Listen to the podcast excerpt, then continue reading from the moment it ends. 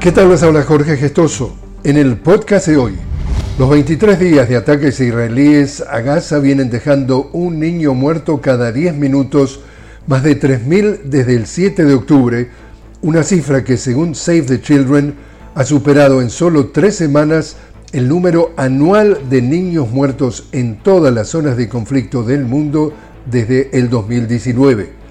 La ONG subraya que con otros mil niños dados por desaparecidos en Gaza, enterrados bajo los escombros, es probable que el número de muertos sea mucho mayor. Y mientras la ofensiva por tierra de Israel aumenta en el norte del enclave, ya son más de 8.000 los palestinos muertos y más de 22.000 los heridos. El viernes, Israel cortó las redes de comunicación con Gaza, generando un apagón masivo, agravando aún más la catástrofe humanitaria al provocar que 12 hospitales quedaran fuera de servicio y 32 centros de atención dejaran de funcionar. La Agencia de las Naciones Unidas para los Refugiados Palestinos afirma que con estos cortes de luz, agua, comidas y suministro, Israel aplica un castigo colectivo contra los palestinos. Y el medio estadounidense Bloomberg reportó el domingo que la operación terrestre del ejército israelí durará entre seis semanas y seis meses.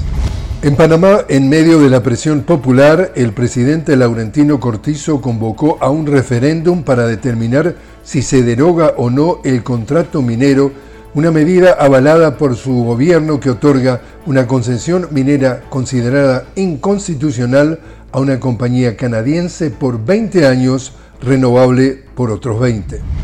Y en Brasil 60 municipios del Amazonas fueron declarados en estado de emergencia a causa de la sequía que azota la región, al tiempo que en el sur se han intensificado las lluvias dejando cerca de 7.000 personas sin hogar. Mientras en El Salvador Protección Civil declaró alerta naranja ante la llegada de la depresión tropical Pilar, el Ministerio de Educación suspendió las clases a nivel nacional y el Congreso se reúne para declarar emergencia nacional por la amenaza de la llegada de Pilar. Y así es como está el mundo. Les habló Jorge Gestoso. Los invito a que me acompañen en otro podcast de La Noticia con Jorge Gestoso. Hasta entonces.